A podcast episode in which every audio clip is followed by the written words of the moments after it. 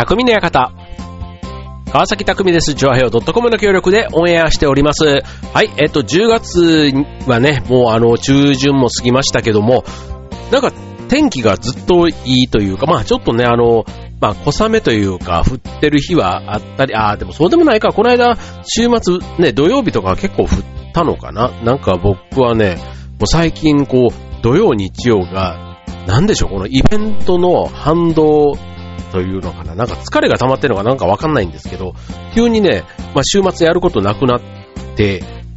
なんかこうやることがないと、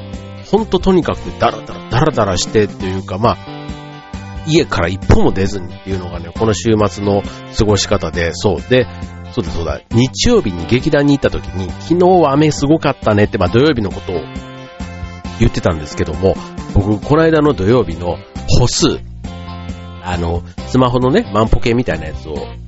セットしてるんで、一応それをね、あの、毎日毎日どれぐらい歩いたかなってチェックするようにしてるんですけど、さすがにね、家の中いるときはそんなにスマホって持ち歩かないじゃないですか。だから本当にちょっとしたあの、部屋の移動とか、多分そういったところがカウントされてるだけなんでしょうね。多分ね、えー、今までの最低記録で、1日、なんと28歩。あ、本当はね、別に家の中でも、もうちょっとね、あの、28歩以上トイレ行くんだったり、風呂入ったりとかね、そういうことで移動してるから、絶対、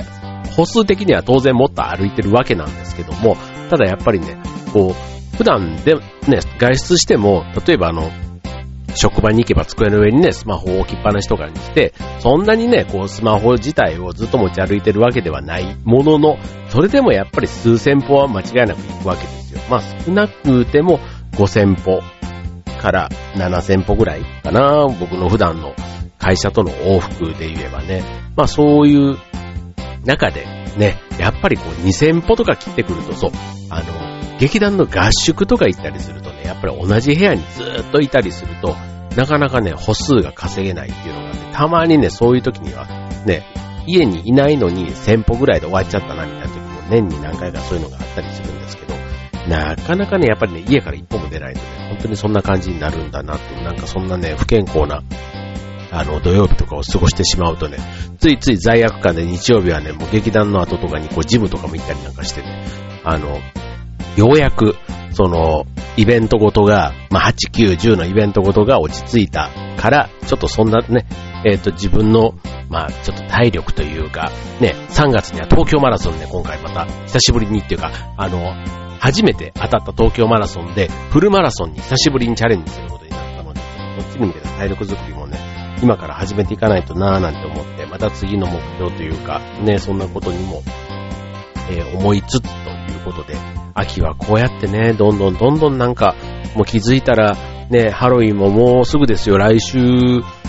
とかですもんね。そう、ハロウィンも終われば、もうクリスマスが始まって、もう年末ですよ、もうね、早いなっていう感じですけども、はい。で、えー、っと、そんなわけで、まあちょっとね、えー、っと、まあ夏は、もう夏の話題はもうね、だいぶ前に終わっていると思いますので、ちょっと秋っぽい話題っていうことで、ちょっと夏と秋をね、両方とも共通でというか、どちらかというと夏の話題に近いテーマなんですけども、えっ、と、今週のテーマは花火でお送りしたいと思います。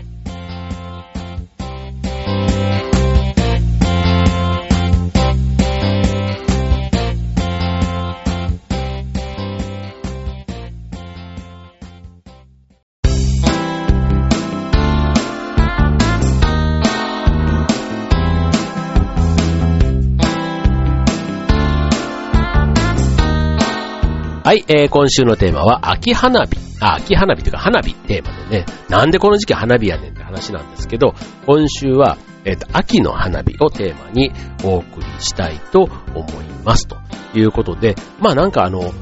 一般的に花火っていうと、まあ7月8月のイメージがあるんですけど、あの、ディズニーランドとかのね、花火って実は7月8月ってやってなくて、9月になるとね、ハロウィンの時期から結構始まったりするんですよね。だから、あの、まあ、夏はね、結構いろんなところで花火大会があるから、なんかディズニーランドであえて見る必要もないわって思う人多いと思うんですけども、逆にね、花火シーズンが終わってから、ね、ずっとクリスマスのお目にかけてディズニーランドはね、あの、まあ週末とかもね、よく打ち上げていますので、なんかそういう意味ではね、花火シーズンじゃない時期に花火が打ち上がってるからなんかちょっとありがたみがあるとか、花火大会みたいなああいう規模感じゃなくてもね、なんかおーって思ったりするように、この季節がね、ちょっとずれて、この秋にある花火なんていうのはね、またね、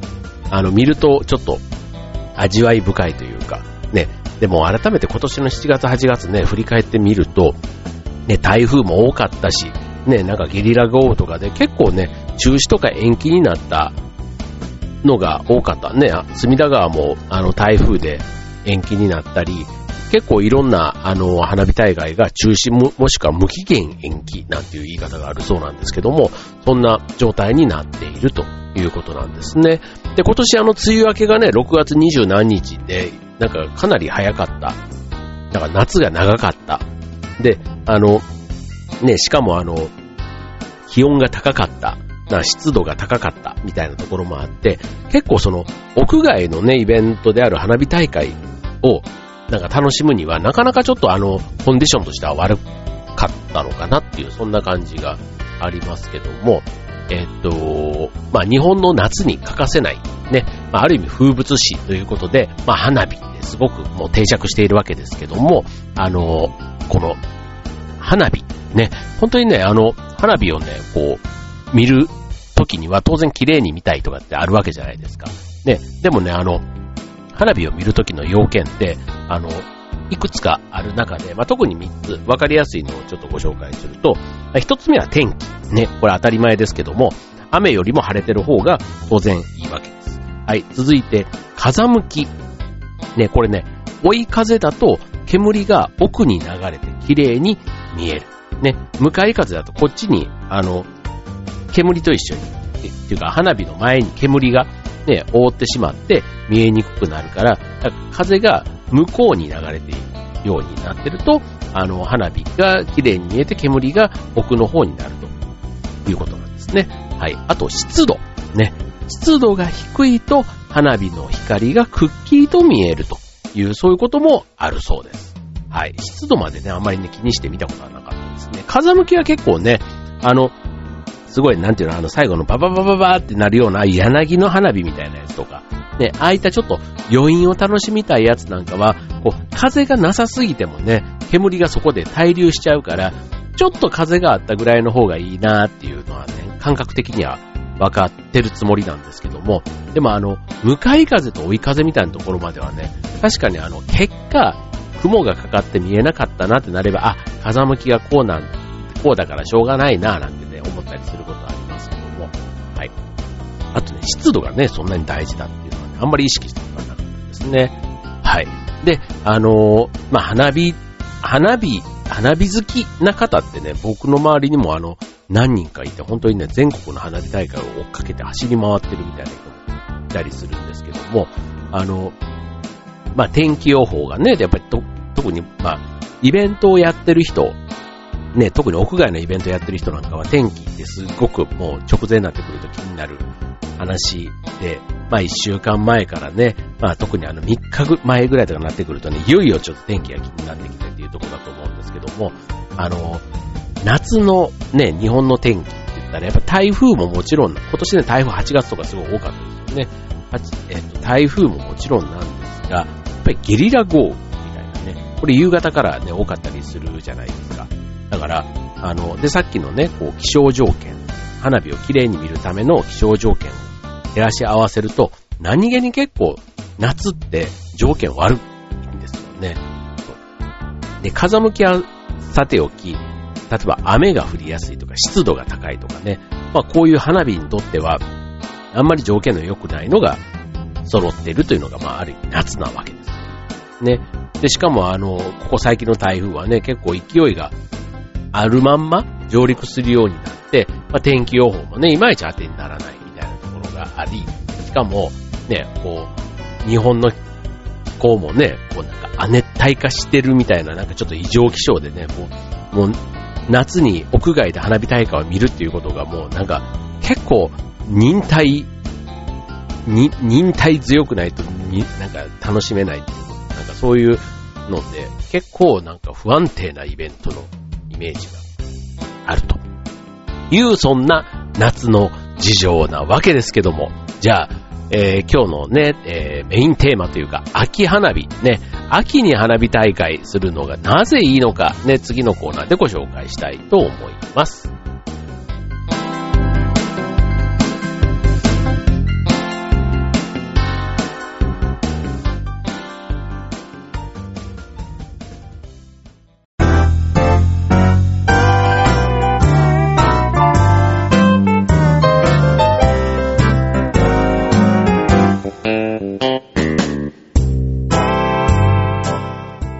はい、えー、今週のテーマは花火ということでね、えー、夏ではなく秋におすすめの花火ということで、まああの、そういう意味では、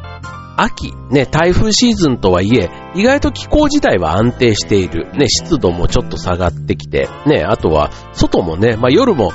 決して暑いわけではないというか寒すぎるわけでもないということで言えば、意外と屋外の行事にも、まあ悪くない。ということで、秋に花火大会を開催しようという動きが、実は高まっていると。ね。で、まあ、慣れないからね、やっぱりなんか浴衣とか着てみるイメージで言ったら、秋ってなんかそんな雰囲気じゃないとね、思う人もいると思うんですけども、むしろね、えー、秋が最高。さっきのね、気象条件だけで言うと、秋がなんともこう、花火にとっては条件がいい。まず、晴れの日が多い。ね。えー、体育の日、10月10日、昔はね、10月10日は、なぜ体育の日だったかっていうと、晴れの日が年間、晴天率が一番高いから、なんていう理由で、えー、っと、10月10日は体育の日だったということなんですが、まあ、秋、ね、晴れの、秋晴れなんていうね、言葉も普通にありますけども、晴れの日が多く天気が安定していると。で、あと湿度が低く花火の光がくっきりと見える。ね、空気が澄んできて、ね、関東からでも富士山がね、見えやすくなったりする。なんていうところも、その空気がね、綺麗になってくるっていう。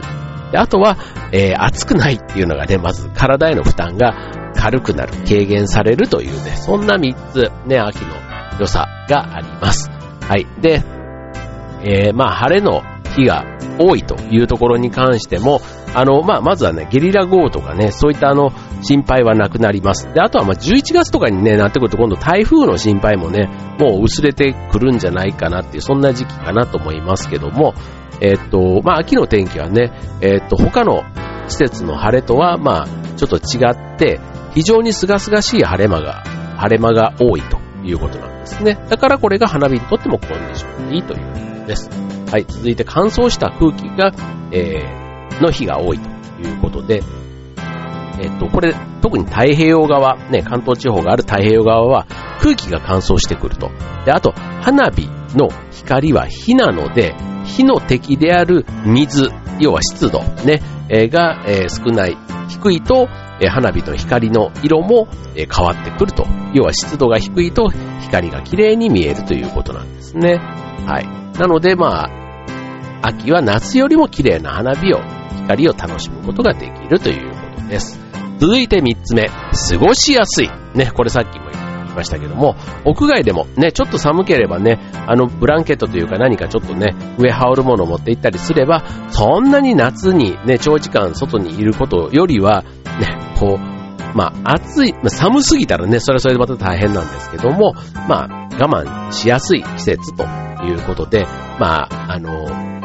駅からね、例えば移動する距離があったとしても、まあその歩くだけで疲れたりとか、あとはね、あと場所取りをして体力をね、えー、消耗することを考えると、そういった負担っていうのは秋はやっぱり少ないんじゃないかな、なんて思いますね。はい。で、あとはちょっとあの、ね、日が暮れれば寒くなる時期だったりするので、コンビニなんか行くとね、結構おでんとか、なんかそういったものがあったりとか、あとはまあ、あの、お酒でもね、まあ、ビールから若干ちょっと変わって熱燗みたいなものとかね、なんかそういったものもね、まあ、秋のメニューと一緒に楽しめる、なんていうのは、ちょっとおすすめかなというところですね。夏場だとね、まあ、虫もいたりとかねしてね、あんまりなんか食べ物をね、こうなんか長時間外に出して食べたりとか、なんかそういう気分じゃないみたいなのがあると思うので、はい。で、えー、っと、まあ、秋の花火大会、これだけで言うとね、とってもいいイメージがあるかと思うんですけども、まあいろんなね、あの、夏にやってきた歴史とかもそうやってね、当然なぜその花火大会なのっていうのがあるわけなので、まあ、今みたいなね、条件があるからすぐにじゃあ秋に変更しようかってなかなかならないわけなんですけども、ただ、あの、いろいろね、事情を鑑みて、その、今までやってた時期じゃなく、ね、秋花火の方に移行していくなんていうのもね、増えているということなんですね。だから、あの、秋のね、こういろいろ、ほにゃららの秋っていろいろあるじゃないですか。えっ、と、読書の秋とか、ね、スポーツの秋とかっていう中に、もしかしたら今後はね、花火も秋みたいなね、なんかそんな風になっていくのかもしれませんね。はい。まあ、あの、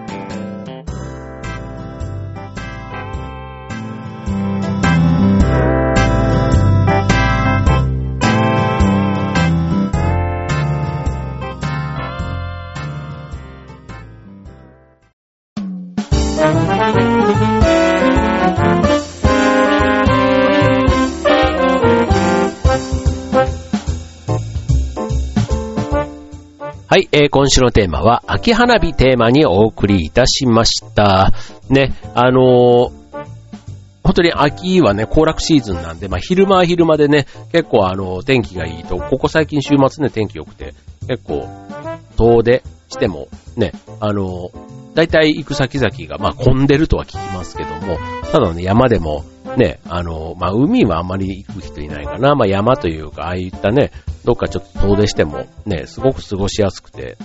いい、なんて話は聞きますし、はい。まあ、もしね、行った先で、ね、花火大会なんかあろうものなら、まあ、いい思い出がね、またこういう時でも、まあ、だから、あの、夏だけに集中しちゃうと結局ね、あの、同じ日にいろんな場所で結構やったりするじゃないですか。でもそれがね、こう、一年間にこう、ばらけさせてくれたら、なんかあの、季節関係なく、うん、見れて、まあ、冬とかね、春とかあんまりやってるイメージはないんですけども、まあ、夏見逃してもね、まあ、秋にまた、そういう風に楽しめる機会があるっていうのはね、あの、僕は秋花火自体は全然いいなって思いますし、まあ、むしろね、冬花火みたいな、ね、ちょっとあの、寒いなっていう、なんかじーっとね、こう、コートというかそういうのを着込んで、ね、なんか夜空をこう見上げる。ね、あの、冬のね、澄んだ空だったら余計にこう、こう、なんだろう、こうクリスマスの時期じゃないけど、なんか、ね、こう夏の時期の空も、もちろんね、あの、綺麗なのかもしんないですけど、さっき言ったようにガスってたりするから、やっぱり空気が澄んでる冬の方が、ね、星空は綺麗なような気もしますし、なんかね、空を眺めながら、ね、花火も見て、なんていうのはね、なんか冬は冬で、空を見る機会みたいなところでは僕はいいなって思いますよね。はい。ということでね、まあ皆さんのね、住んでいる近所で、ね、これからある花火大会、調べてみみたらね、本当にもう今の時代はやっぱりね、インターネットはとても便利ですよね。本当にもう、あの、調べるっていうことに対してこんなにね、苦痛じゃなくなるね、なんかこう情報を手に入れやすくなって、ほんとね、なんか調べるっていうことに対してのストレスがないのが、いいのか悪いのかはまあ、あるんですけども、はい、なんか便利だなってね、なんか、ちまちまとした話ではあるんですけども、なんかこう、どこどこで何々がやっているなんて言った時に今まではね、その情報を持っている人がね、かなりそのその周りに人が集まってくるっていうのかななんかそういうのってあったと思うんですけども、今は本当ね、もうペペって単語だけ入れればすぐ検索できちゃうみたいな、そんな時代ですから、はい。まあこういうね、花火大会の情報もこれだけでちょろっと発信すれば、ね、すぐにこう、近くでいつあるとかね、なんかもう調べられて便利な話です。はい。ということで、えっ、ー、と、10月、今日は24日、ね、えっ、ー、と、はい。そうだ、僕の妻の今日は実は誕生日だったんですね。はい、おめでとうございます。ということで。はい、まあ、あの、本人の前でもね、ちゃんと言わないとダメなんですが、改めて番組を通じて言わさせていただきました。はい、ということで、えっ、ー、と、急にね、寒くなって結構風邪ひいてる方は、僕の周り増え始めています。皆さんも元気にお過ごしください。匠の館、ここまで。バイバーイ。